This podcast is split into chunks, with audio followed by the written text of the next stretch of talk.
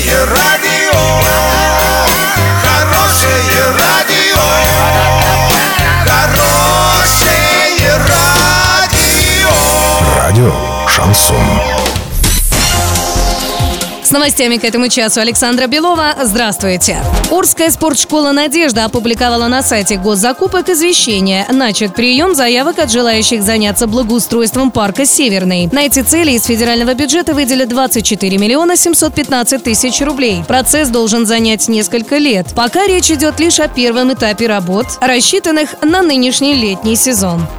Пермского пенсионера оштрафовали за самостоятельный ремонт дороги. Он положил доски на размытый участок возле своего дома. Пенсионер объяснил, что ежегодно ездит в соседнее село на уколы в больницу, а на дороге глубокая колея. В ней легко увязнуть в сырую погоду. Такой самодельный ремонт не понравился соседям. Они пожаловались в полицию, сообщает 360tv.ru. Пенсионера оштрафовали на 5000 рублей за то, что он создает помехи в дорожном движении и угрожает безопасности.